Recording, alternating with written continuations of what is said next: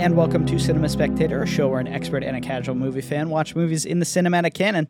Today's film is Locke, directed by Steven Knight, starring Tom Hardy and sort of Olivia Colman, audio only, but uh, mostly starring Tom, uh, Tom Hardy. My name is Cameron Tuttle, and I'm joined with Isaac Ransom. Isaac, how are you doing? Good, yeah. Uh, basically, exclusively starring Tom Hardy in this movie. Yeah, yeah. Really, you know, only person on screen, basically. So Surprising. but- I actually don't know if I've seen a movie with so much solitude in it.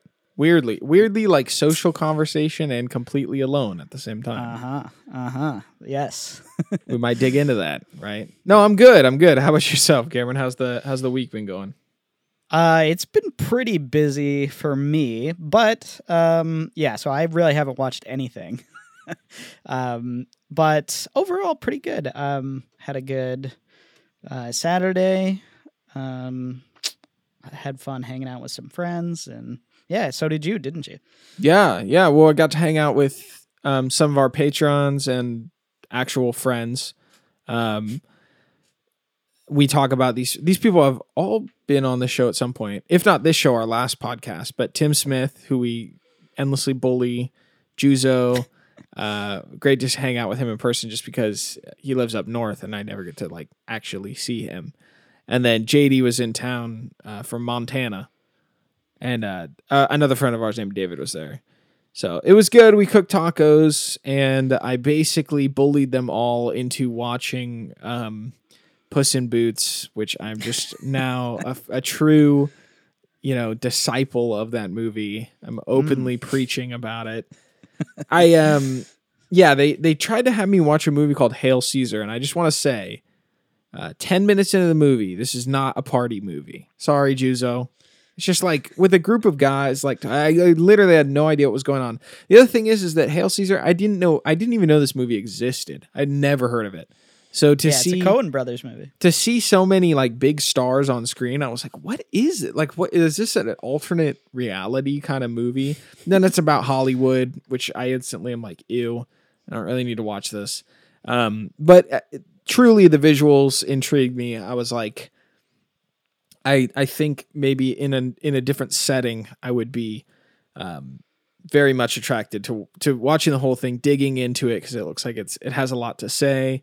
Even kind of piggybacking off some of the conversation that we were having last week uh, with Last Temptation, um, because they're having kind of much more fun, like jokes about Hollywood making movies in biblical times and things like that. So um, there were some things there. We got 15 minutes in, and I was like, guys, we should watch Puss in Boots. I just want to say, I just, I just want to say this, okay?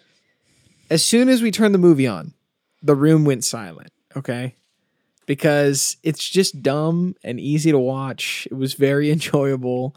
Um, I don't think it's the greatest movie ever, but um, I feel like a lot of people just I mean, the people that we were hanging out with, they all sat there and just had a good time. And I was like, that's that's all that's all that's all you got. That's all you got to have with a movie sometimes, you know? So I was feeling pretty lighthearted. I mean, the only other movie that I was watching, I think on last Monday was or Tuesday, um I was I was trying to get through the rest of the Lord of the Rings trilogy, so I was watching Return of the King, but I only got like what, another 20 30 minutes into it before we had to go do something. So, haven't been watching much. Now, I I also wanted to clarify as well that Cameron and I were talking about how we were going to watch Silence, and that is on me. We are going to get around to it, but basically the window that I had slotted to watch the film, I was like mentally out of space where I was like I like just can't watch anything else. Like I had spent I I'd played um at church I had served on the band so I woke up really early to do that and then we were we hung out with my parents and then Juliana's parents.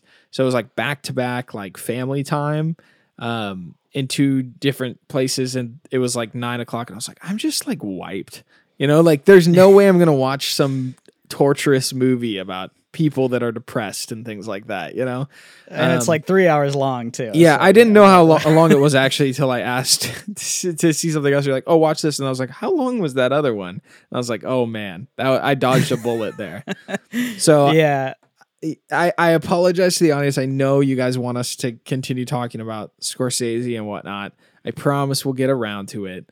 I know this one's a little out of left field, but it's my fault if you don't want to hear a Locke review. Uh, we've reviewed a ton of movies, so you can always listen to another one if you're fully caught up. I promise you it's coming. Um, but I think if there's one thing I've really learned from this podcast is that mindset is half the battle. Like when you're watching a movie, you know, you kind of have to, um, you have to be like in a mood to get the most out of a film and like be prepared and like braced, especially a difficult movie. And I do want to Yeah. give um, Silence a chance, even if I don't end up liking it. Um, I don't. I definitely wasn't going to give it much of a chance in the state that I was was in. So, um, Yeah. Well, Ju- Juzo talks about this a lot where, um, you know, sometimes he hates a movie when he sees it in theaters because he was, you know, tired that day or it was a it was a bad seed or something, you know. And there there is a sense of sometimes you go into things uh, in a wrong way. And Silence, I think, is a movie that you.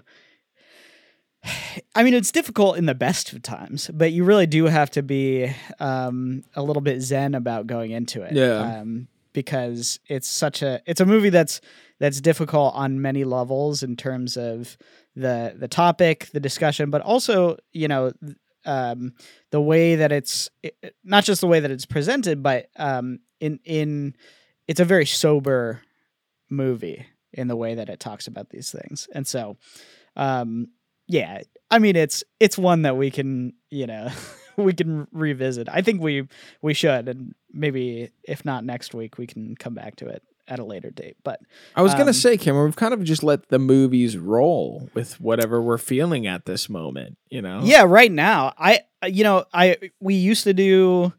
We'll do this again in the future, I'm sure. But we, we used to do sort of themed months. Um, but at the moment, I'm feeling kind of good about doing um, things that I want to show you um, more than anything, and exploring, you know, with less of a theme.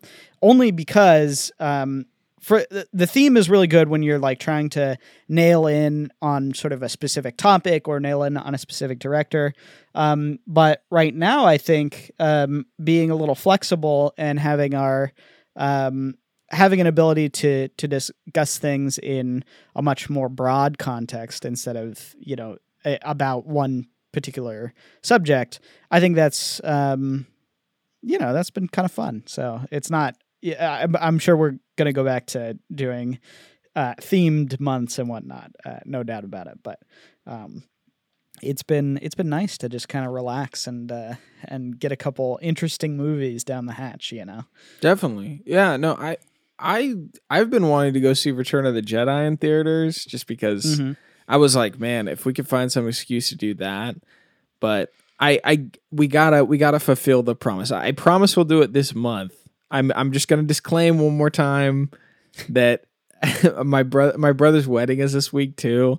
Cameron, your brother's wedding was like just a few weeks ago. It's like I know. just yeah. wedding overload right now in our lives. So it's um yeah, I'm like I feel like I'm sometimes like it's nice when the movie matches sort of your personal mood, not that you would ever be like, "Oh, I feel like watching a movie like Silence," but maybe you're feeling a little bit more introspective Mhm. um, you know, or you're kind of exploring some philosophy, and that is not where I'm at at the moment. So, um, I was last week, but not this week. So it'll be Yeah, it'll I be it. fun to I get it. to to discuss uh, at least this one, um, which was very very edible. That's the word I have for it. Just for sure. extremely short. So, but before we get into the review, of course, you can support us at patreon.com slash ECFS Productions. Throw a couple dollars our way, get exclusive benefits like having your question read on air, uh, a bunch of things like that. If you're a patron, make sure to DM us. If you don't have a few dollars, it's all good. We totally get it uh, in this economy and all that. You can give us a rating, um, whatever platform you're on, share the show. All the stuff helps us grow. If you just want to listen, that means a lot to us too. We just thank you for your time.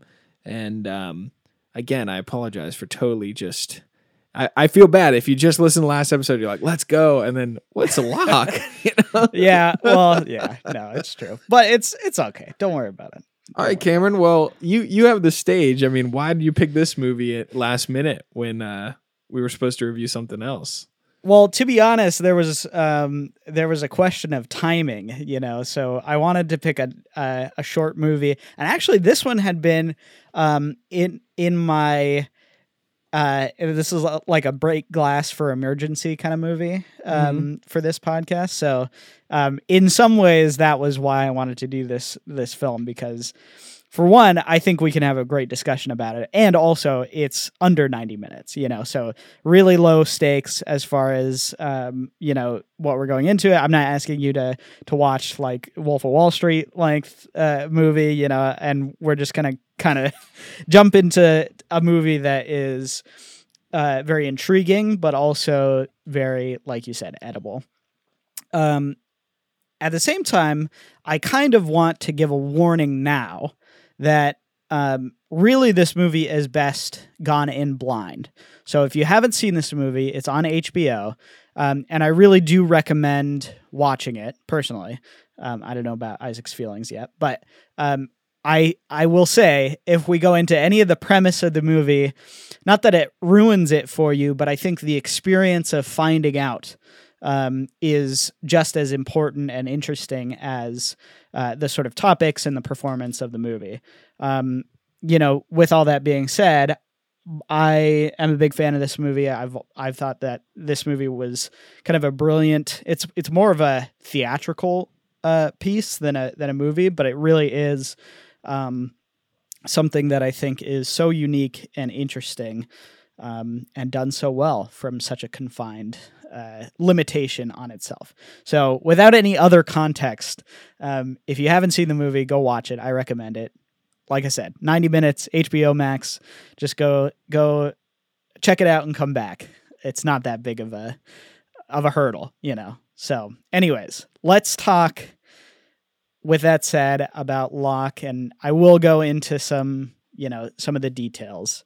Um, Locke takes place during a one hour and or hour and a half car ride um, going from the main character's job site um, to, uh, as you find out, a um, a hospital where his newest son will be uh, delivered.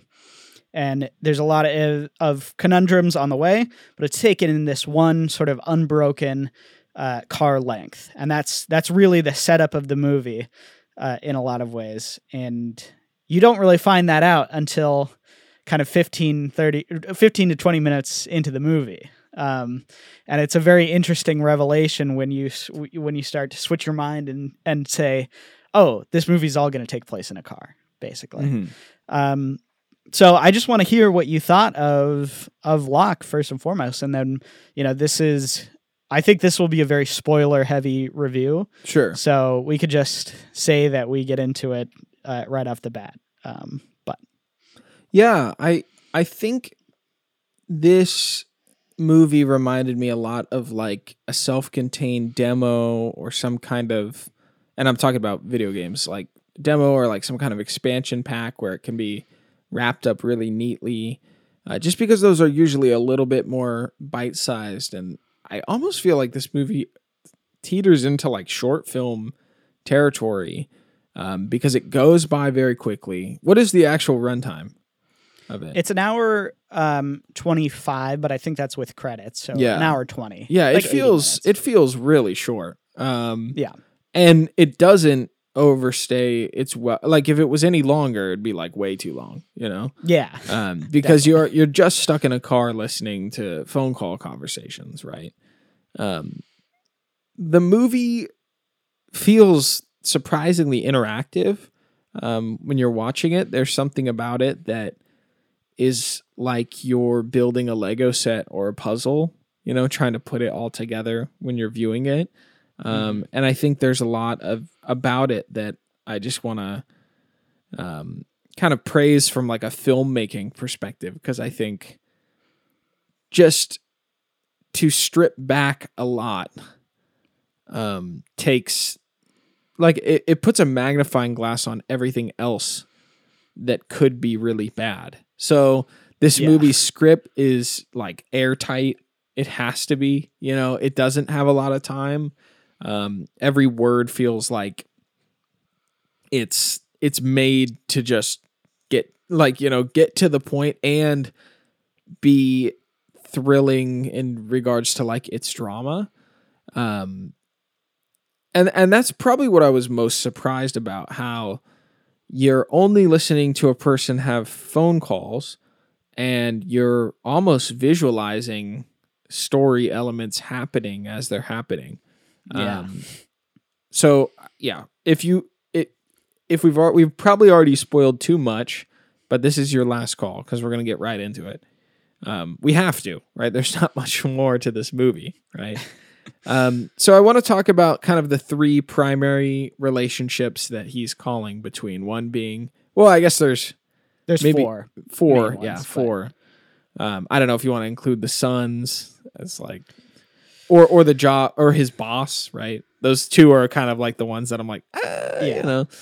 Um, Side characters. Yes, I would say the the the first one being like the guy that he left in charge of his job at his job, um, like Donald.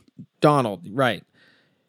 His interactions with Donald are probably the most like visually, um, ex like or not visually. It's like imagination fueling, where you're you're listening to them talk, Yeah. and he's talking about like, okay, what does the concrete look like, or tell me about like the the the bars, and you're like almost like you're visually seeing it, or when he's he's running uh, down the street and he calls him like Yeah. heavily breathing and he's in the car with those weird guys right like it's almost like everything you can you can see it all happening uh, just through the phone call and i was i was really amazed by that.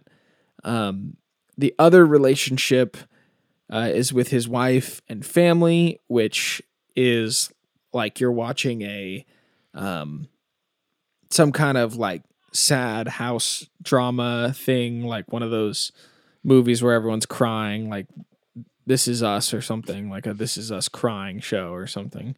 Um where there there's kind of like a family fallout taking place uh and then the third relationship that really stood out to me obviously because there's nothing else to stand out with this movie um but it, it but it, when when I'm saying stand out it's like intriguing like it's engaging uh is um why he's going to the hospital who you find out to be a woman that he slept with once. I don't. He's like kind of in this weird state where he was like, I did it because I felt bad for her, which was like, a very strange kind of place. So there's like guilt and shame, and then there's also like he doesn't care about her.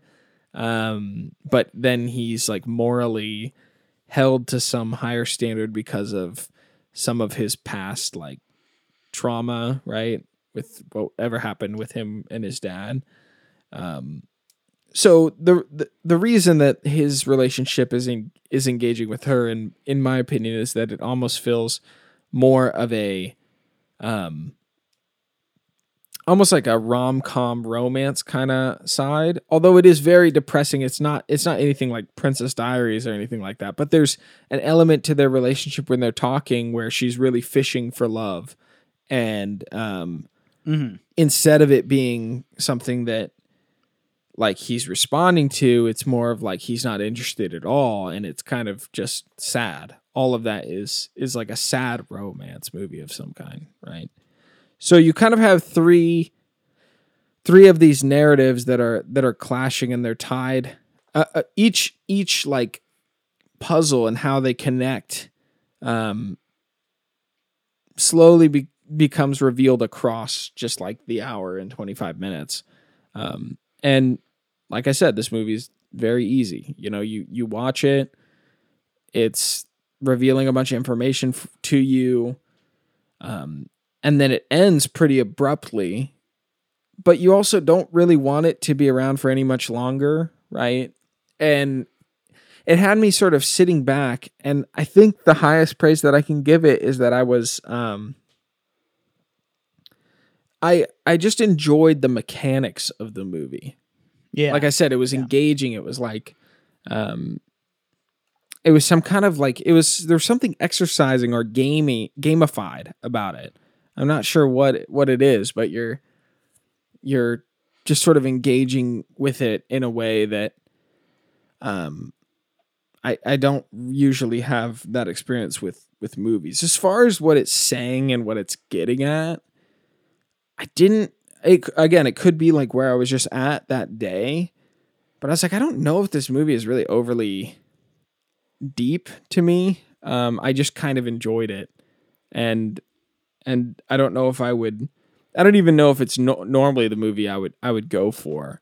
Um, but I, I sort of felt that it I ha- I haven't really considered like what it's trying to dig at the most. I, I've kind of figured we would get to that in the conversation. So I would I would say overall I'm positive about it, and it was because I always am kind of bought into like these interesting um, mechanics around filmmaking.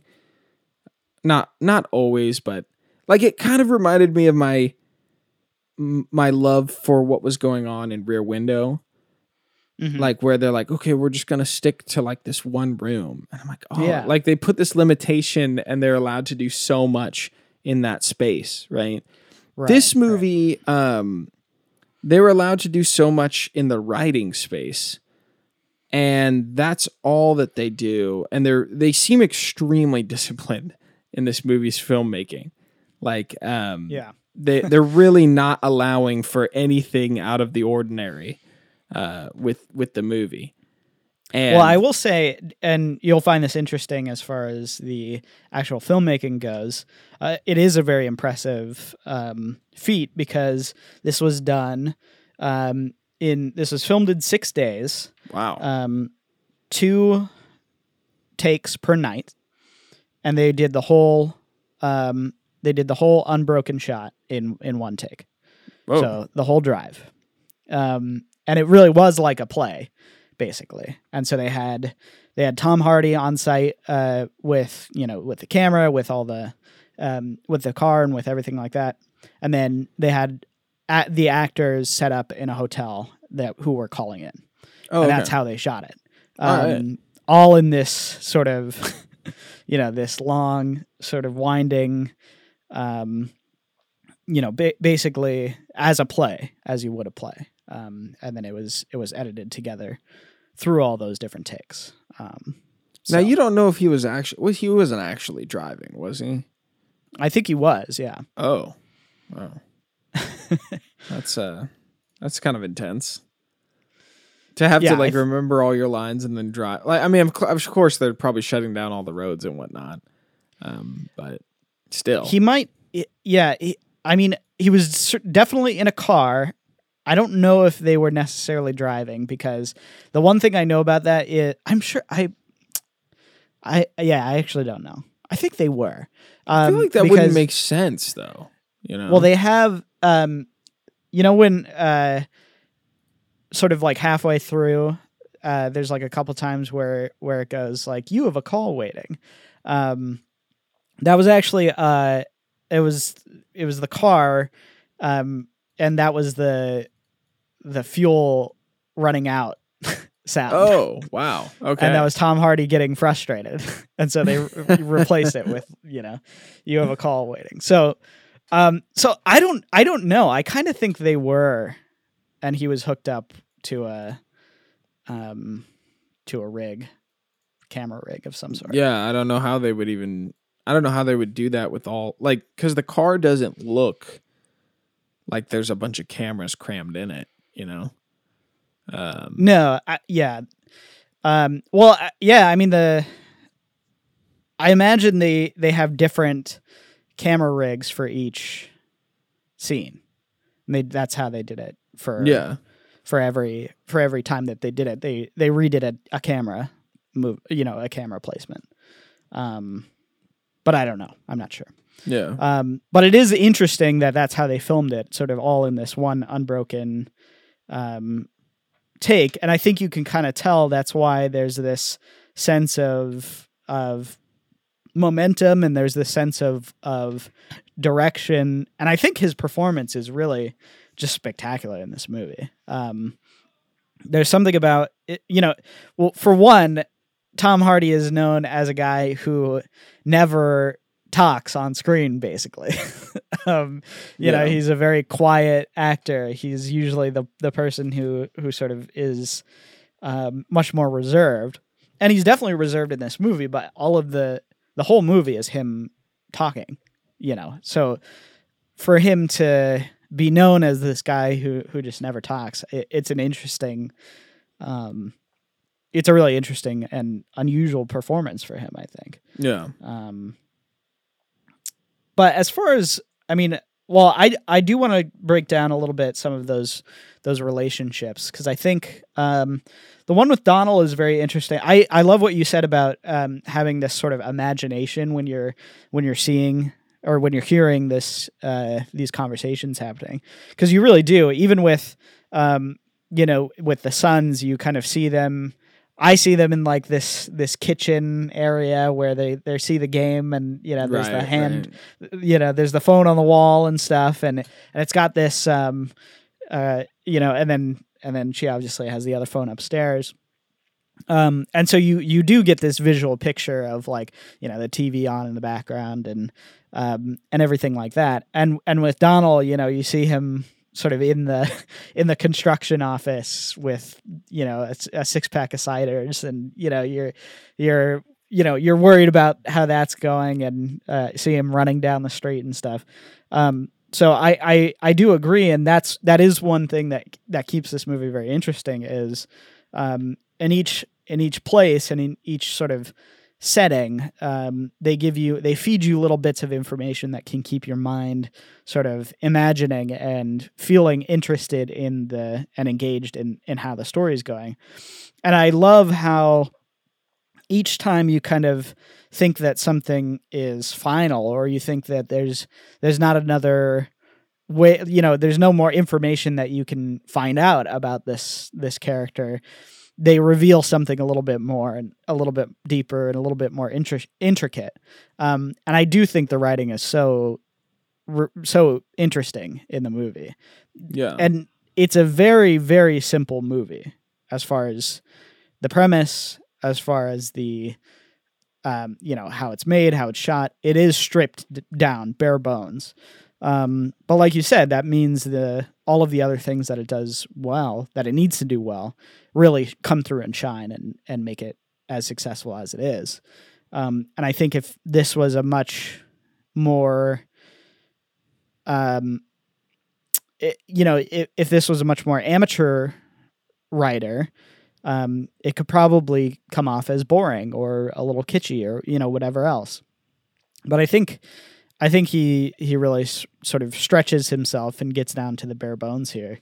Um, even with a story as simple as you know a normally faithful man who cheats on his wife at at one moment, you know, and feels indebted to to the mistake that he caused. Um, that's a story that's been told forever, basically. Um, but to do it in a way that is um, unique, is straightforward, is poignant, I think it really works. And I love movies that are um, that are very simple like this. You know, I think they show um, a level of well, for one, I want more movies like this. You know what I mean? yeah. I want more of these sort of stripped down experiences. Um, but they show a level of skill and a level of great execution. Um, there's actually a filmmaker who he graduated from my high school, and I haven't seen this movie, so I, I don't want to talk tons of praises about it. Um, but it's a movie called Searching, um, and uh, it stars John Cho, and it's it's made from a webcam's perspective, and that's the only um, that's the only shot you get is just from a webcam. Um, and so that that kind of experience is is one that's very interesting too. You know, um, so I I like that as um, I like that as an experiment. You know. Yeah, I remember I remember seeing some of the marketing for this, like just kind of being the desktop view kind of thing going on. Yeah. It's cool. I feel like some of these movies people like you have to kind of be ready for the small scale and and um or or you have to buy into it when it when it appears, right? Um, and when you do, I think I I do believe usually a movie benefits from a smaller scale. Um, not that I don't love the big cinematic like crazy budget movies. I do. I think a lot of people do. But it's what I think makes people fall in love with horror movies really quickly. I mean, I've never seen it, but I know that you were surprised when you when you saw Saw and how kind of like stripped back it was. Um, at least in that that the the most famous scene with it, those two guys locked in the room, right? Um, so I just uh, yeah, I I do think that this movie I could have had a scene or something else, but it was cool that it was like, yeah, like we're just gonna commit to this and not stay too long. And a scene outside of it probably could have really quickly ruined um, what the movie was doing, anyways. So, Yeah. I, I feel mixed on it because I was kind of excited to see something happen at the hospital. When it didn't happen, I was like, well, they're committed. You know, they, again, I said, I, what I'm saying is like very disciplined, right? This movie feels extremely disciplined. Um, and so I, I, I can understand like sort of where maybe it's sitting in that, like, cause I'm looking at the reviews now, it has a 7.1 on IMDb. Um, so I'm kind of curious, like, and, and the Google reviews are a 4.1. Um, with some people really hating it. Like there's like the the five stars pretty long, four stars a little bit longer. The the amount of four star reviews are matched by the one star reviews. Um, so I think maybe some people got a little bit bored. Um,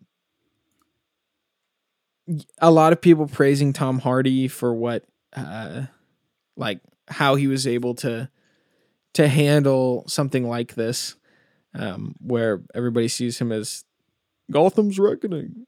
You know, just, uh, the guy behind This the was, mask. this was right afterwards too. Wow, wow, that's Um, awesome. Yeah. Yeah. So, yeah, I mean, we can get into some of these one star reviews, Cameron, if you'd like to refute them. Well, Um, I mean, but- I could understand why people wouldn't like it. I just think there's no.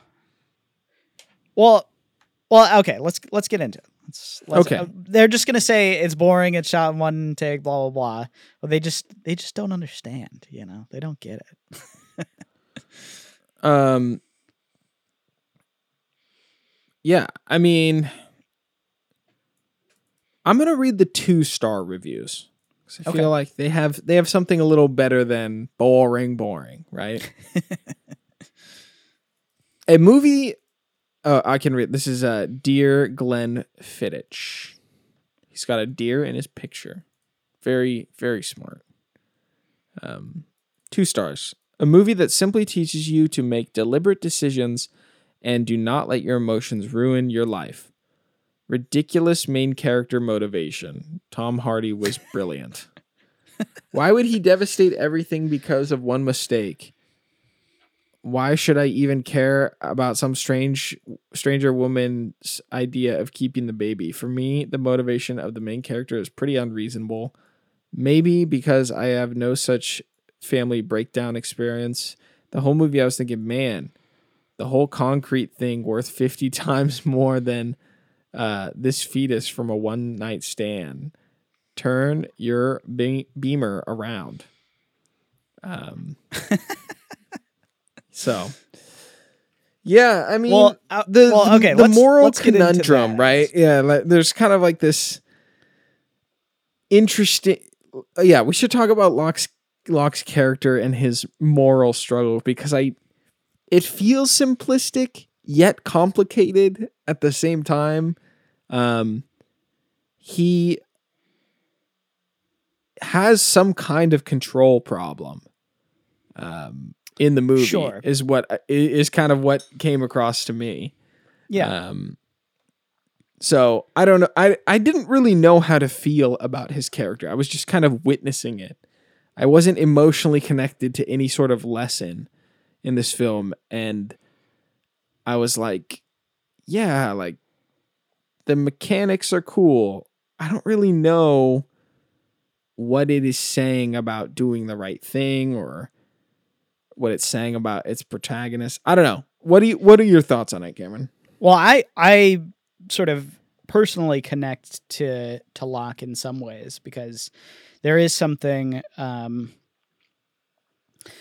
you know you so uh through the story you get that Locke um uh, Locke's father um had abandoned him when he was a, when he was a baby. Um and he has this sort of intense hatred of his father um which in turn is a hatred of himself because he's done the same thing that his father did to him. And so I think the control problem, it's not that I mean he does have a maybe an OCD issue for sure. Um, that's probably true. But so many of these reviews are comically like fixated on concrete too, which is pretty funny. um, but I think, uh, I I think you know what what gives him this this issue of this is the this is the you know it, I need to make this work because um, I don't want to become you know who who my father was to me. I felt the pain of being abandoned. Um, I don't want that to happen to to the to the child that I um, have you know have caused. I think that's a very compelling motivation, and I don't really see, you know, whether or not it's it's rational, whether or not it's you know blah blah blah. Um, I think that's a completely understandable and human motivation. You know, he's done something that he finds so abhorrent because um, it's given him sort of the greatest pain in his life that someone did to him. Um, and so he's seeing he's seeing how someone makes the choice to abandon their child. Um, he's seeing it in real time and coming to the realization that um, not only do I not want to be like this person, but I can also like my father, but I can also see why he did what he did, and I still hate him. Um, and and I think I think part of it is that he wants to be he wants to be better than his father, obviously, but he wants to um, he wants to prove it to him as well that it could have been done. Um, no matter what the sacrifice was in his life, he could have stayed with with his kid because he's giving up everything to do it, right? And so that that's the point. I mean, obviously, you know this this reviewer is saying like like oh yeah, you know that all that concrete it's uh it's worth more than this uh this kid and it's like yeah obviously but that's not why he's that's the point that's that's what he's willing to give up because he's made this promise to himself um does that make sense Yeah. Yeah. Somebody else reviewed here, um, just to kind of follow up on that thought. Um, they said, I think the director makes a poor moral argument and and is unconvincing or and unconvincingly tries to make me believe that you should sacrifice everything for what this absent father did, which I find kind of ridiculous. But it's an interesting moral discussion. Um, well i don't i don't know that the director is even suggesting Making- one way is the right decision or not. I think the ending of it is quite nuanced, right? Um, they spend a lot of time with Locke at the beginning saying this is the right thing to do, this is the right thing to do, but it really sinks in that it could have, it probably wasn't. Um, when, especially with those last few conversations with his kids, yeah um, and they're like, he's like, "I'll be home," and then the mo- when the mom calls back and says, "Like, no, you're not coming back," you know, yeah yeah like I'm telling you right now, that's not gonna happen. Um, yeah, I just uh, I didn't quite connect what was going on with his dad. He was like talking about how he's like, I'm not gonna like I'm gonna be there for this kid, unlike how my dad was.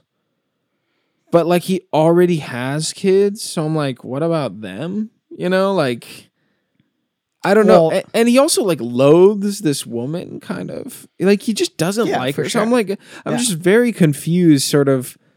What like, like he probably you you get the sense towards the end that it's like, dude, th- you're like kind of dumb. Like you know, like I just I I, I, did know. I I, don't I know. felt that I way. disagree.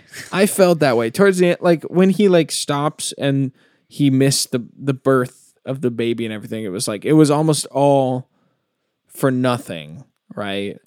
Um, and it stops to kind of let the the viewer, I think, decide, right? Where where where are you at, right? What do you think of um what he was trying to do? And his last statement in the movie is like, okay, I, I, I'm still coming. He's a little stubborn, right? He's like, this is still like I'm still justified in in my spot, you know. But I think if you kind of extract the situation, it reminds me of um people who make bad decisions but refuse to acknowledge that they are being a bad person, right? um like I always think about how like admitting you're wrong is such a powerful thing cuz it's like you're instantly much more trustworthy uh, to everyone around you. And it's like Locke's character is extremely untrustworthy by the end of this movie to everyone in his life. It didn't matter how good his character was before, being a husband with two kids and the family's excited for him to come home, to be a, this successful project manager and everything. Um, it was like he net he like even on the f- like he's admitting he's like yes it was stupid but this is like he's still making excuses you know in the movie Well, um see, I wonder because um, what's a worse decision, right? Let's say you've already made the bad decision, which is, um, you know, you slept with this woman, um, she's pregnant, you know, you're, you're, you know, she's having a baby. She has nobody um, in her life except for you, presumably, and you don't really want to be there. Um, is the worst what like what's the worst decision to leave this kid who you've um you know you've caused you know your your own uh fault your own mess your own issue or to you know hide it brush it under the rug um you know go back to your kids uh watch the game, spend the night with your wife, don't say anything. What's the what's you know what's a worse outcome, or what what's what's the worst decision? The decisions he made were the worst i mean it's not binary cameron because he did he made that decision over and over and over again up until the moment that we pick up the plot where he's deciding that suddenly he's going to change and he's going to do the right thing now that the pressure's on. And it's like, oh, you only do the right thing when you have to sacrifice everything. Like you couldn't have just you couldn't have just like said something sooner. You couldn't have you could have you could not have included your wife on that information sooner. Maybe you would have actually been there for the baby if you had done something sooner, you know? Again, it's it's this it's I, I think this is probably where some of the reviews are like, I don't quite understand the moral footing where um like like it's it's just a to me it came across more as like a simple mechanical movie that you know I don't know if it's necessarily saying a, a moral thing. I felt like the ending was tragic. I was like, this entire thing is tragic, right? Yeah, Um, for sure. Well, of course, but you're watching, you know, like he says, he in 90 minutes, he goes from having a wife, having a home, having a job, um, to having nothing.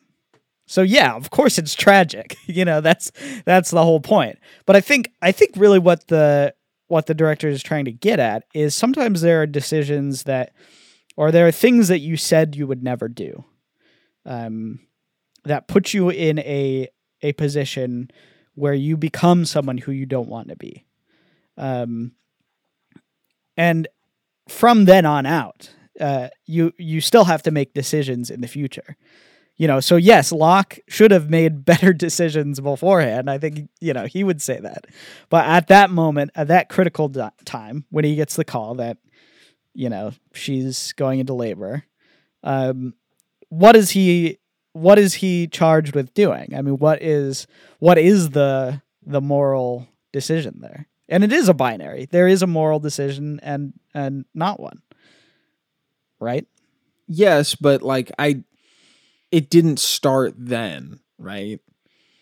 Like I think What do you the mean? Ending the end no, no, no, no. The ending does not paint Locke in any sort of like redeeming quality because he says like I literally lost everything. And and my question like when he said that was like, yeah, and for what? You know? Your own stupid moral standard you couldn't even hold, right? Now you are genuinely dumb, right? You genuinely didn't like like it's like the the small you could have made some kind of small decision somewhere uh but so, like he he puts it on the line at the worst time you know um that that's kind of like that's kind of where i where i see it because at the end of the movie he's like at the beginning of this job or or at the end he's like at the be- uh, before this car ride i had a job i had all this stuff um and now i do not. And it's like it's just i don't know like i i heard that and i was like stupid? Like i don't know like i was like i don't i don't quite like i don't i wouldn't even claim that he has a good moral standing either you know like did he make the right decision right there i don't that phone call with his kid definitely didn't make it feel like it was the right decision you know Well, so okay, so then you're saying the right decision is to just l- let her be. You know, don't worry about it. She'll, I don't she'll be think- fine on her own. Yeah, no, I don't I don't think he should have been there. Honestly. Because But he a- wasn't even there for her either. Was he? yeah. No, he was there for the sure. kid, For the kid, also yeah. which also like isn't going to remember any of that anyways. Right? No, but I think I think it's really the um it's more the symbol than the Yeah, uh, of course. of but but also for one, I mean now you're just talking about the concrete because he's going to lose the the wife and the home and the kids either way. I mean, That's already gone. That's out the door. sure. Sure, but you you could kind of handle I mean, better to So see now you're asking now you're asking know? is um is the is the concrete pouring more important than him being with his kids? Well, well, you you say. I mean, that's the other thing is like, like he literally has nothing, right? Like, let's imagine Yeah. that he actually cares about this kid that he's he's sacrificing everything for, right? On some sort of moral ground. What does he have to offer that kid at this point? You know, Well, I like don't think he. I think it's I think I think the choice is that he's he's decided to be in this kid's life whether or not he likes it um, no matter the consequences. I mean, I think that's the choice that he makes, right? Okay, I mean, I mean, like, I don't know. And that like- comes that stems from the feeling of being abandoned when he was a kid. right. Yeah, I don't know. I just I kind of see him as an idiot, to be honest. um, Well, I just I I think I think obviously he's he's in the wrong um, for the choices that he, he makes previous to the movie. Um, but I think there is a genuine question here of did he do the right thing by um, by going to um, going to Bethany or Bethany. Well, let's let's just shift. Oh, hold on a second. Again, this is why I think he's stupid. Okay.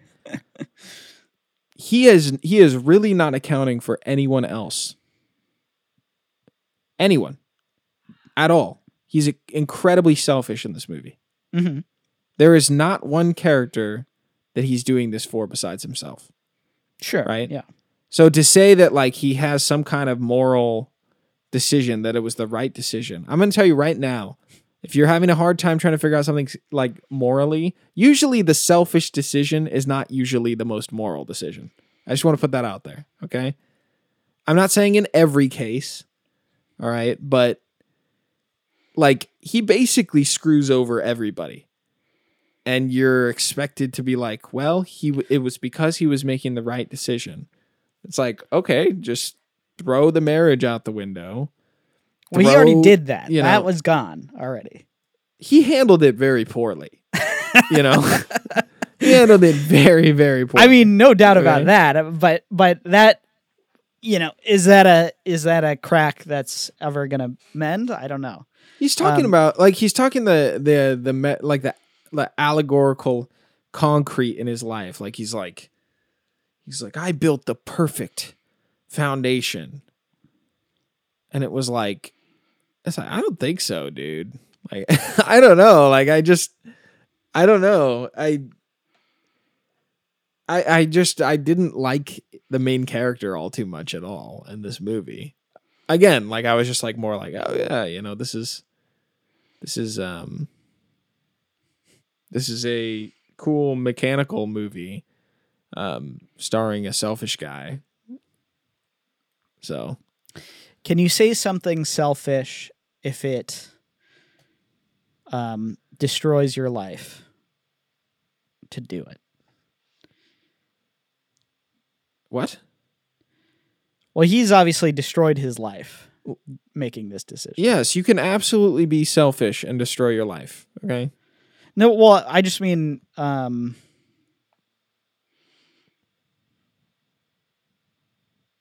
I don't know that I think I Is it selfish? Um Is it only because he's doing it for for sort of his own um ego or is it because he's not doing it for for Bethan? Both. I mean, he's doing it for his own ego, and he's not doing it for Bethan. He, both of those things are clear in the movie to me. Yeah, but I guess I, w- I wonder if um And I, I will, Yeah, I I will know. credit, I will credit like Tom Hardy plays a sympathetic role, but the writing's on the wall, you know, and and the um, and I I do think the nuance of the ending of the movie is that he's constantly being like, this is the right thing. This is the like he's like telling himself that I am doing the right thing. I am the concrete foundation. I am the best person. I'm going to finish the job even when I'm fired. I only slept with her because I felt bad for her. It's all excuses. It's all excuses, you know? He is genuinely like the most selfish person in the movie. Um and I I don't know, like I but I I just wonder I is the alternative cuz this is what you're saying. The you're saying the alternative is is he goes right back to work. He goes home. Bethan's, you know, on the, getting sliced open on the operating table, and he's like, "All right, see ya. Well, you came, you know, too early, so um, I'll see you after I'm done with this pour." I'm not saying that, igno- like, I'm not is, that the I'm right not saying decision? ignore the the mistakes you made. well, but the decision- but that kind of is the- what you're saying. No, I'm not. No, I'm not. In order to like keep, because it because it's in not order uh, to- Cameron. I'm saying it's not binary. you know, like he he should tell his What- wife that he cheated on her. You know, he should sure, break yeah, the but he should have done that kids. before that before before this movie. Yeah, yeah, we both agree there. No, but even But- so, but even it- so, it even if he if he if this movie started right and he didn't make the decision to leave the job site and he did go home to his wife and kids it it would have been better it would have been better than what he ended up with. You think You so? Totally, totally. Because the only motivation of him going for it is pride. That's why. yes, but but it would be just as prideful to go home and pretend nothing's happened. I mean, I don't know. I don't know if prideful is the right word. I mean, it's Maybe, just as like- selfish. Yeah, he. Uh, I don't know. I like I said, like I just don't think it's one or the other. Like people that think it's one or the other, I'm just like, man, I don't know. Like I just don't think that's reality. Um, No, it's not. But but in a in a in a place where you have to make a, a an extremely difficult decision, like he does, mhm. where he's put himself there. Admittedly, he says that this is my I've caused this. You know, this is my Yes, fault. yes, yes. Um, there, it you know you do have to pick A or B here. Yeah, I mean, he does. he, th- yeah, he he believes that he does have to make that decision very Yeah. rashly. You know. Yeah, It's kind of like the example But I'm of just- like you know the the train lever like question where they're like, oh, like would you like save problem. save Yeah. fifty people that you don't know from being hit by a train or save your mother, right? It's like either Right. way, you're like you're not in a good spot, right? um, either Well, way, you're yeah. gonna pull the lever, and then if it, but but this is the thing that they don't talk about with the trolley um question is it's like what if you don't touch the lever No, that is Right? the trolley problem. That's the question. That Oh, the, okay. the original is you've got one person on on a track, and you've got uh, sorry, you've got three people on a straight track, right? And you've got one person um, on a track that's off to the side, but you have to pull the lever in order to to redirect the the track to hit the one person. and then you're a murderer right Right. Yeah. And that's that's the question. If you pull the lever, is that more is that a morally wrong action to do? You know, if if it keeps going and it just hits the you know, the three people, you didn't do anything. But if you pulled the lever, then uh you uh, you've redirected the train and you've killed that one person. And that was a, a conscious moral choice for you. Right. Yeah, it just feels like this example is like everyone. It's like he pulled the lever, but there was like everyone on the other side, and it's like what you know, like that seems a little weird, right? Well, but I just I don't know because I think I think it's hard. I think that's a hard question to to ask, and I do think give the movie credit here.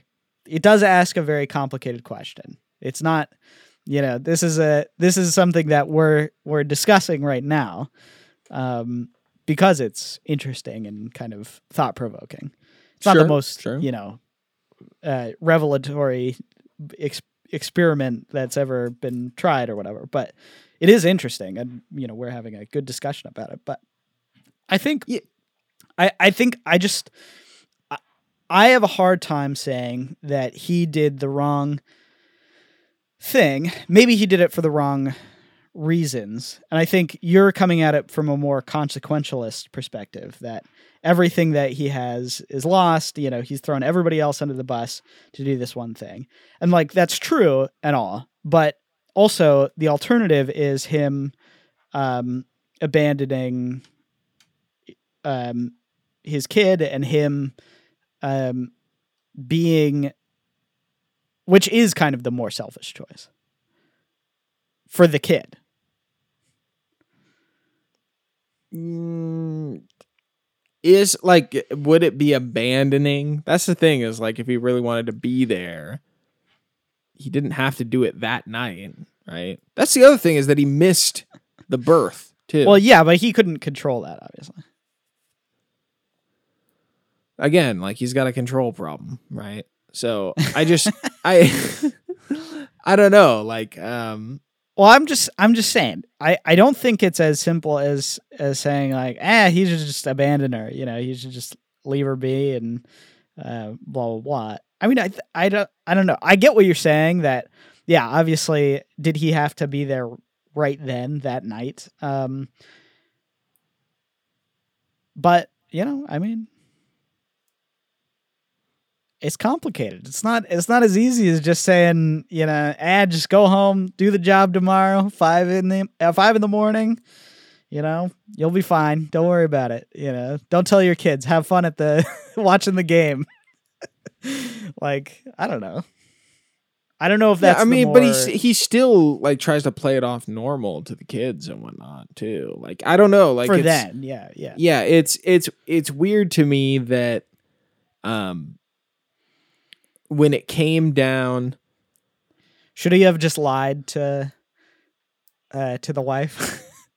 Something no, no, no, no. I, I do not think that is not what I'm saying. I do not think he should have lied or anything like that. If I were in his shoes at the beginning, um, I probably would have left the site and told the wife and kids and got thrown out of the house, and then just went back to the site. Yeah, and sure. then you know when the job is done we'll go we'll go up and and see you know no, I mean, I think right. I think that ma- makes more sense. Yeah, for sure. you know like it's not but it's you're not like, but that's uh, what you're saying. You are saying that the concrete is more important than than him being with. hey you know if i'm if i'm handed those cards you know like if i if that's what i got you know if those are the resources you start with at the beginning of catan you know those are the moves i'd make you know that's just what i'm saying you know is it but like i just i just think it's strange that he has like a family and it really feels like he screwed the, the those other kids over and he's becoming that father that abandoned him to those kids um Well, but they talk about you know he's gonna be he's gonna see him and stuff. I I was crushed. I thought the kid phone calls were were just brutal. They're the sad, movie. aren't they're they? they're incredible. They're, they're Yeah. I was like, oh man, When he's My like, gut. "I'm on my cell, I'm under the Yeah. duvet," yeah, like, oh, and he's he's crying. You know, he's trying to hold it together. I mean, yeah, and he's still talking about the game, and it's just terrible. You're Yeah. like, oh gosh. it's good stuff. So, yeah, I, yeah, like like I said, this movie does have the the bite sized thing. Uh, It's almost like nursery rhyme esque. It has the demo disc vibe to it. You know, it's got a little bit of that like, it's it's consumable. It's quick. It is not, you know, this massive thing. I feel like. I don't know. I feel like you could you could watch this movie and talk about it for a long time, or just take it in and walk away. Um, but it, but I think the beauty of it is how simple it is, and how much like I, I really feel like you could talk about this movie for a long time yeah, because it has that nursery rhyme thing going on. Um, so I I don't think it's a perfect movie. I don't know if it, it's for me. It's hard to not like recommend because it's so easy to like get through. That's the other thing. It's on HBO Max. You can watch it. It's pretty short. There's really it's just a guy taking phone calls. You know, if you're inspired to do something like more low budget or you love filmmaking, I think this movie is a must. You have to watch this. You'll sit there and be like, you can really critique it and be like, man, like, or or if you're a script writer, you know, there's something there.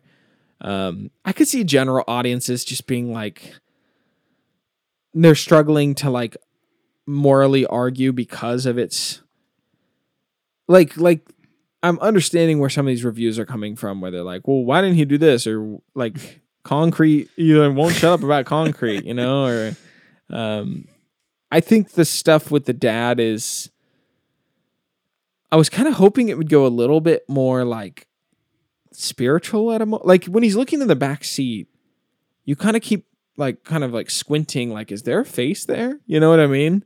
I, Mhm. when I was watching it, I was like, "What's that? Like, what is that in the shadow? Oh, it's just the back seat, you know." And I was like, kind of hoping that there would, they would. I'm glad that kind they didn't do anything like that because Yeah, it's a very. I mean, it's a very straight movie. Even imagine just a big spider in the back seat. You know?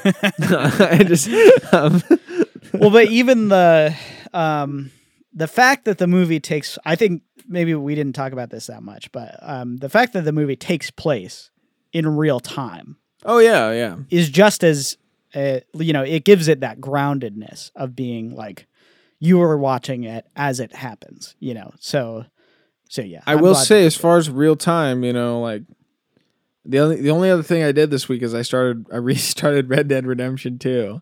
There's something about that, you know, like every action is like in the moment, you know, Yeah. and you're like, I'm I'm connecting with this for some reason. It's grounded. It's more grounded. So yeah, maybe the big spider wouldn't have been a good call.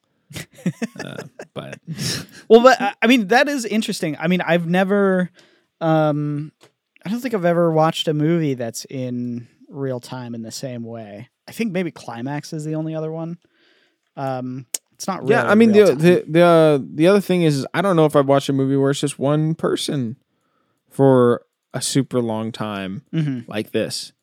I mean, you could say like, "Oh, I've seen Castaway," but I'm pretty sure there's other people in that movie at some point, right? This movie is Um, strictly one guy in the car.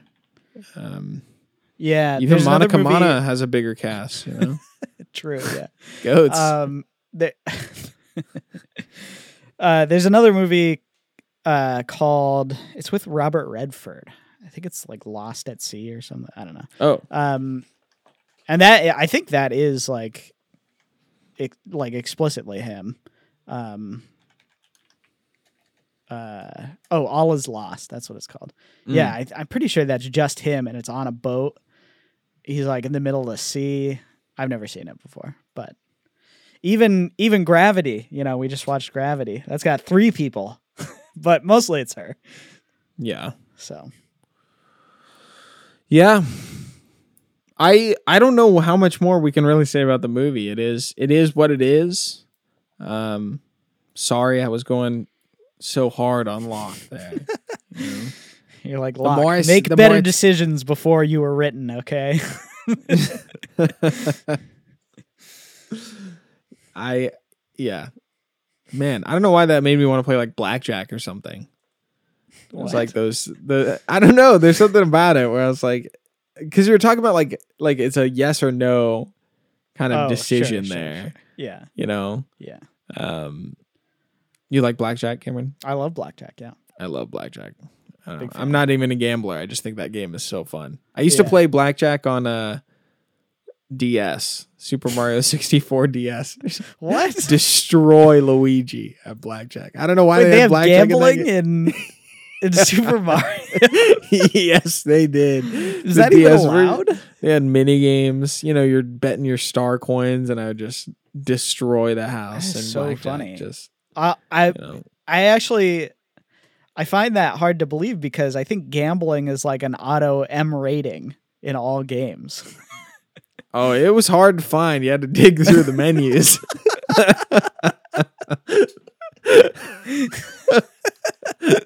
It's not, you know, it's not. You're not actually gambling anything. Just star coins, you know. Yeah, I guess so. I mean, So. Yeah, I don't. I, that was a complete side tangent, but Cameron, do you recommend this movie? I do. I think this is a great movie. Um, I think. I mean, yeah, like you said, um, the it's so easy to to get on board with, and I think, I think the surprise element too. I want to hear your thoughts about this. When did you realize that the movie was just going to take place in a car? Pretty quickly, I think. Really? Yeah, I would say it's probably like five, ten minutes in. Yeah. like once he got like a second phone call, I was like, okay, yeah, like this is just kind of where it's going. Yeah. Um, yeah. I was I was pretty ready to get out of the car too. By the time the movie ended, I was like, all right, come on, you know. um, yeah. So, but uh, stepping away from it when the credits rolled, I was like, yeah, mechanically awesome. That had to be a tough script to like nail Yeah. and um, g- great performances with what little they had in terms of like just vocal inflection and Tom Hardy like responding the way that he did. I think the scenes where he's emotional are like they're they're really good. Yeah. Um, so Also, I um I did look up how they did the uh the rig. okay, Um, they he is not driving, but the car is on a flatbed that's being Mhm. pulled down uh down the M6. Okay, so it is cool. actually on the road. Um, Nice. and that's you know that's how they get all the coverage and stuff. So Oh, that's awesome. um, yeah, pretty neat, pretty neat stuff. yeah. Um, but yes, I would recommend this movie. I think it's great. Um, to me, this is like one of the most. I always think about this when I think about like constrained, um, tight movies that are very um, like intense and gripping and kind of keep your keep your mind in the moment of like what's happening. Yeah. Um, yeah. and you know it's just it's one of those ones for me where i'm like this is pretty awesome it's got yeah. it's got a lot a lot going for it so um yeah great movie i think Good choice. Good choice too. what do you want to do next week Man, well, my week is busy because I'm the best man for my brother. So I'm Yeah. kind of like I do want I do want to get around to silence, but I'm trying to figure out when I would have time to watch that because it's like well hey me and juzo are gonna go see Beau is afraid okay. um we could review that if you want um, There's a lot of talk uh there was a lot of talk on Saturday night about Yeah. that movie. Tim and JD saw it. jd said um, it- he hated it it was the worst movie he's ever seen It made me really curious to like be like what would JD think of Hereditary? Because I think he would like it. I think JD would like Hereditary. but not this one. I, uh, well, I don't know anything about this movie, Oh, okay. but um, I I do think that JD would like Hereditary. Because Well, he loves horror. yeah hereditary is a great great movie. But um this one has been polarizing a lot of people i think. Um so i'm interested to see it. We could do it. We could review it and give you the week off isaac How's I think sound? people want to hear about that. Okay. So I mean, I'm not going to get in the way of it. I don't think I'll have time to watch it. The only thing I really want to go to the theater to see is Return of the Jedi. I just feel like I want to be in those redwoods. You know, I want to see the Walker go down on the big screen. have you um when was the last time you saw return of the jedi Oh, it's been it's been a while. I think I feel like I've watched the beginning maybe a year ago at the like Jabba's palace. But I always love I always love those scenes like with the uh the AT-AT like the four-legged walker in the woods. yeah And that whole like landing bit and like Darth Vader talking to Luke, like they're actually having that conversation. That's always my favorite part of that movie. To be honest, what happens with the the Ewoks and the generator and all that stuff. that's more that that brings me back to like playing with Legos. That's sure, what yeah it makes me excited. Um Yeah. I, th- I really do think the but- best part of that movie is Jabba's palace. I think it's a spectacular sequence. It's so good. Um, Oh yeah. but I think I think the movie doesn't quite. it doesn't recover. Yeah. maybe sure. because it's too good. It's too good at the beginning. I haven't seen it.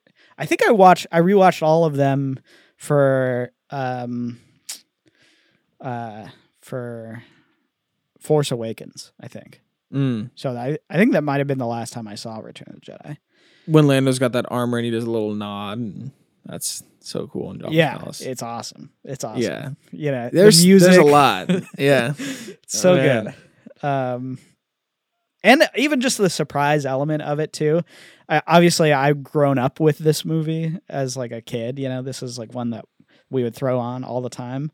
Um, even probably more than Empire, I would say, because it's Mhm. it's got that fun quality to it. Empire's more Yeah. like a straightforward movie. Um, but the surprise of like you know when he's gonna turn around when he's gonna you know when r2d2 is gonna shoot out the the thing and you know everything goes to mayhem she chokes out Jabba they start Yeah. shooting the gunship you know it's sick it's awesome Yeah. it's so and then you watch like Book of Boba Fett and it's like Jabba's palace is like a shell of what it was. It's just Yeah. depression. You're Yeah. sitting there, you're like, why? why is this happening to me? yeah no I, Um, yeah the rancor oh man all that stuff that's like 30 minutes of the movie it's gotta be right that's Oh, yeah, a long no. sequence definitely. Let me look. How long is Jabba's palace? How long? How long is Jabba's palace from Mos Eisley? Oh, like directions. Like how far is it? Yeah, it's a half an hour. Yeah. Yeah. They're saying so far it's entertaining, but the problem is it doesn't really add anything to the movie. What are you talking Wrong. about? Whatculture.com? Ga- what kind of garbage take is that? I just It's so dumb. I mean, I guess like- sure, plot wise it doesn't, but or does it? I don't know. Does it? they have to get Han Solo back, right? Do they? 10 reasons why Return of the Jedi isn't as perfect. Number 9, Well, yeah. Jabba's. Palace uh stupid. That is so stupid. I mean, yes. Uh, Return of the Jedi is not the best of the three, the original three. I don't even know if it's the second best. It's probably the critici- third best of the three. they're criticizing that uh the characters were split up as if that didn't happen in the other movies. Yeah, that happens in every movie. The chemistry isn't as sharp. Okay. I don't know what I don't know what article you're reading, but you got to get off this website. It's gonna make me mad. Oh man, another Death Star. I can understand that. You know, yeah, I guess. sure. Sure. But at least it was like the half constructed one. That's I mean, at least That's it's pretty pretty, cool. cool. That's pretty cool. I didn't Definitely. Number five, Karen. All your favorite characters turn out to be dicks. What what does that mean? Why is that a sin of Return of the Jedi? What? What are your favorite characters? What is he talking about? He's talking about how um like Luke Obi Skywalker? Wan, Obi Wan, and and Yoda are just the worst. What? Obi Wan didn't want Luke to have the truth, and Yoda has deceived his deception because he knew about Anakin, and it makes Luke reconsider the Jedi. That doesn't make the movie bad. It makes it more interesting. yeah, that makes it more interesting. what do you mean all your favorite characters? Who ca- I mean, like obviously Yoda's cool and all, but like he, you know, he's like a Okay, minor character in the fifth one. they're they're um. this is the worst. What are we doing here? Okay, so Why- so why are we- reasons four four through two, Cameron. Reasons four through two are like Ewoks. Yeah, the end is kind of boring. Guess what number one is? The number one reason Return of the Jedi isn't as perfect as you remember. Guess I what the know. number one reason What's is? the number one reason? Vader sacrifices himself for nothing. Was this written by an AI? Like, did they never watch this movie? What are we, what are you talking about? It's like a, it's like the mo- this is the most important. Vader part of the sacrifices himself for nothing? What does that even mean? Uh, what? they say yes. We know it isn't entirely fair. It's not the film's fault, but post Rise of Skywalker, it ends up being for nothing. What? oh, cuz oh, cuz uh cuz the emperor comes back to life. I mean, that's true, but that's not that's not an imperfect Yeah, but those are like not a fan problem with- fiction. You know, those are fan fiction movies, right? Yeah, they don't really exist, I think. I don't really think Somehow the emperor is alive or whatever. that was the most ridiculous I don't I don't even want to talk about it. Also, these Why'd people have to they don't bring know they don't know Star Wars. Okay, like they say, this is their like, oh, Vader dies and the Emperor goes with him, and the balance to the Force is restored. What are you talking about? Like the balance of the Force is always light and dark. Like that's like pretty much shown. Well, I mean, I watched the Clone Wars series. Nobody just wanna say understands what the balance of the force means. It doesn't even make sense. you sense. got to watch the Clone Wars. You got to you got to see Cameron. You don't realize that in the Clone Wars they go to this planet and they have like this like evil Satan esque being that represents the dark side of the Force, and this like lovely being of light, and then this old man that's the father of both of them, and they mm-hmm. own each their own half of the planet. And for some reason, Obi Wan, Anakin, and Ahsoka get sucked into this wormhole, and they learn about this whole you know other dimension where they see everything into this stuff. And of course at the end of this whole plot um they they wake up in their starship and forgot all of it. But you you at least get to witness you know the explanation for what's even going on. Right or it's all So metaphorical dumb. who knows who are we talking knows This is this is dumb. I I This is don't triggering I don't- Cameron beyond what he can even express over a microphone. I never understood the balance of the force thing. Like, I mean, okay, I get it, I get it sort of, but it never makes sense in context of um of the movies because the goal of of you know the balancing of the force in all the movies is basically to just kill the Sith. Like that's the balancing of the force according to the Jedi, and that doesn't even make sense. Well, like what does that have to do with anything? Like why would they know. be so why would be why would they be so surprised that Anakin turns evil if he's the one who's supposed to bring balance to the force? Because he that Actually- would mean that he would be the the the one who's taking up the mantle of the Sith because he's powerful or whatever. No, I think I think what um I think kind of the uh, I don't think it's well thought out, but I think the, What are you- what I are think the talking idea about? is like you know because like Luke kind of has that like light and dark, right? Like his his his decision to face Vader was probably more predicated out of you know curiosity, right, and like needing to know, right, needing to like. I don't know. He leaves know really there's good in selfishly. No, he le- he leaves really selfishly in in uh, um, Empire, Empire. Strikes Back, right?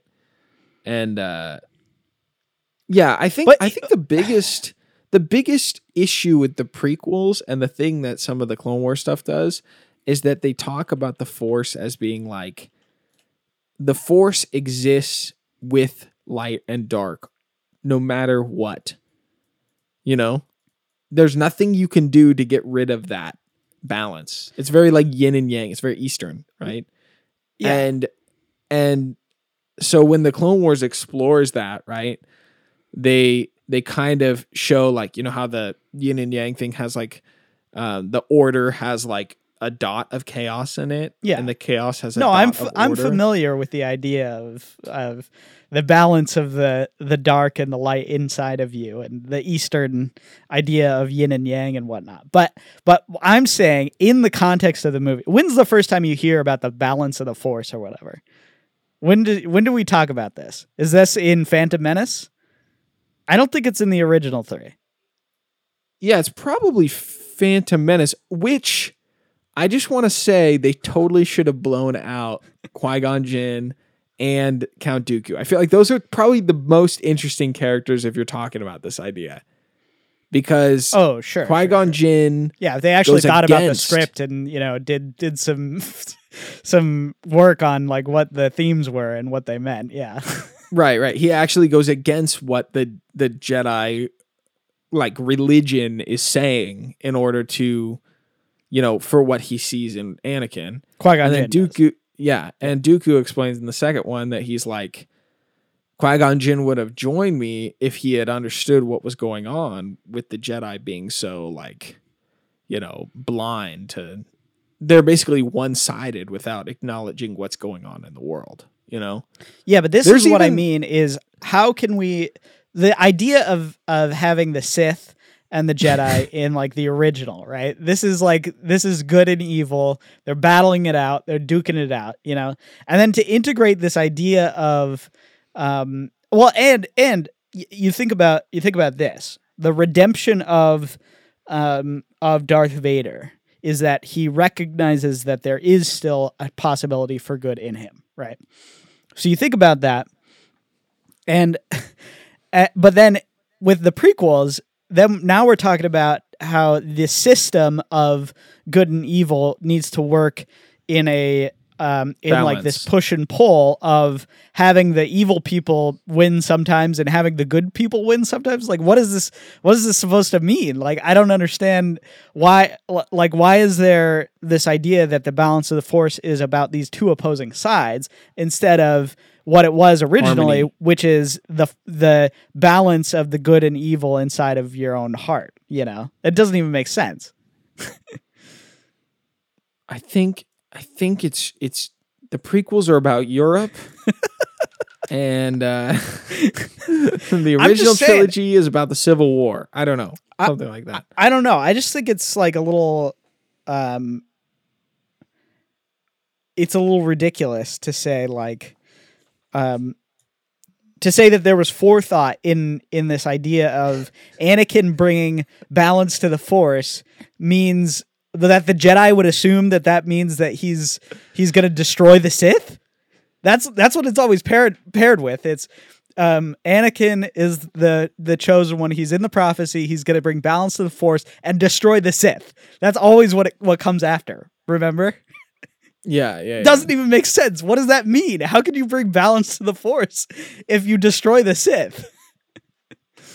Yeah, I don't know. I This don't is know. like uh, is, uh, mind numbing. Mind numbing. I, don't just- understand. I couldn't stop thinking. I couldn't stop thinking about Jar Jar in that rant when you were talking about that. I like, he's making fart jokes. I don't think it's that serious, but But if you're Anakin, right? Let's say you're Anakin and you've um you've knocked up this girl.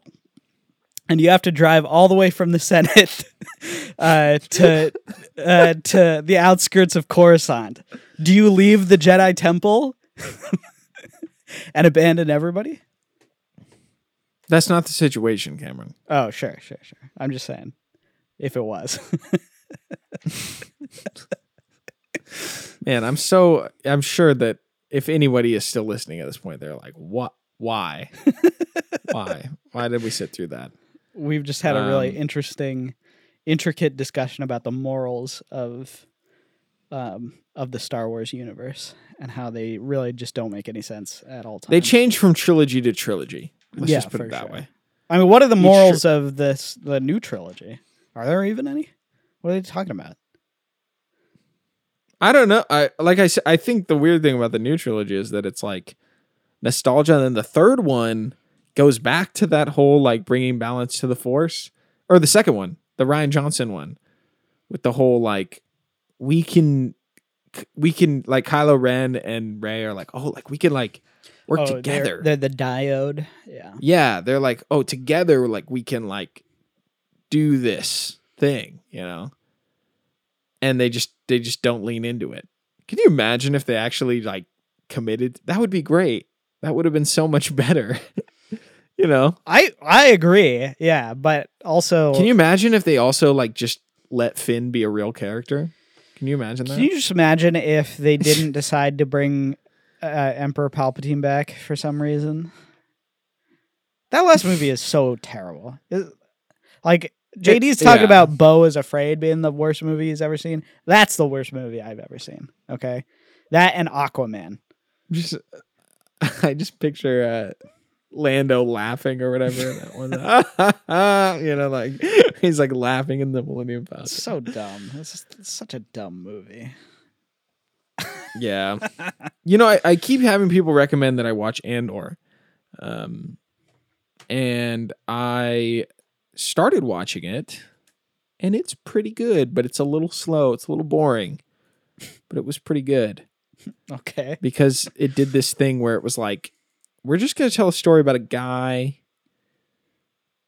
That's it. Like it's like almost like completely disconnected from all the other things you've seen. And it's like, oh, that was kind of good. You know, that was kind of interesting when I was watching. And it's got bootstrap the bill the bootstrap bill actor in it. That's awesome. Mm. You know who I'm talking about? Um, I don't remember his name. Me neither. But he's good in it. Let me see if I can find it. uh oh Skarsgård, Stellan, Stellan Skarsgård. He's Yeah. also the uh speaking of Bootstrap Bill, he's also the uh um the bad guy from uh, Girl with a Dragon Tattoo. I remember.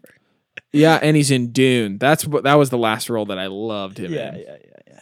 Oh man, talk okay. You want to talk about something like good galaxy, like tension, good and evil, that kind of thing. Sure. Yeah, there you go, Dune. Dune. Are you excited? I gotta watch. Uh, yeah. Oh my gosh, two? I can't wait. I can't wait. I'm gonna. I probably see it opening weekend. Is this going to be a a trilogy or is it just going to be this this one? It's supposed to be. It's supposed to be. I mean, some some people are assuming it's going to be either. I forget. I talked to some people that watched the movie, and they were like, they could do it in two, but I'm like, wh- why would they do it in two? Yeah. that's I'm- what that's what doesn't make sense to me. Um, oh wow, there's going to be a th- simultaneous theatrical and HBO Max release. I'm I'm gonna go see it. Me too. Wow. That I just that seems bad to me, but because also that movie needs to be should be seen on the uh on the big screen. But you know, I, I wonder I wonder when they're going to um show a, a trailer for this thing. uh, it will be pr- uh, released on Wednesday. Oh, That's what it says. Austin Butler's in it. I don't know. Yeah, I guess. so. Florence Pugh. Juliana loves Florence Pugh Yeah. right now. She's in a lot of movies that I've seen, but I can never remember what they are. I'm trying to look. Really? Have you seen um Midsommar? No. Oh. Little I saw Women? Black Widow. You Saw saw Black Widow and Don't Worry Darling. You saw Black. Oh, and then she, yeah, yeah, yeah, yeah, and she's in, uh, she's in, she's in Puss in Boots. There you go. Right, right, right, right. Your favorite. We got to stop. All right. Well, we post every Tuesday. Thank you guys for listening. Um, until next week, we will, you will hear from us then. We won't see you then, but you'll hear from us then. All right. See you guys. Cinema Spectator is an ECFS Productions podcast that is fully funded on patreon.com. Shout out to our producers, Darrin O'Neill, for supporting the show, and to the rest of you that support us at patreon.com slash ECFS Productions. If you want to learn more about the benefits you can get, check out our Patreon. The show cannot happen without you great listeners, so we thank you for all your kindness and support.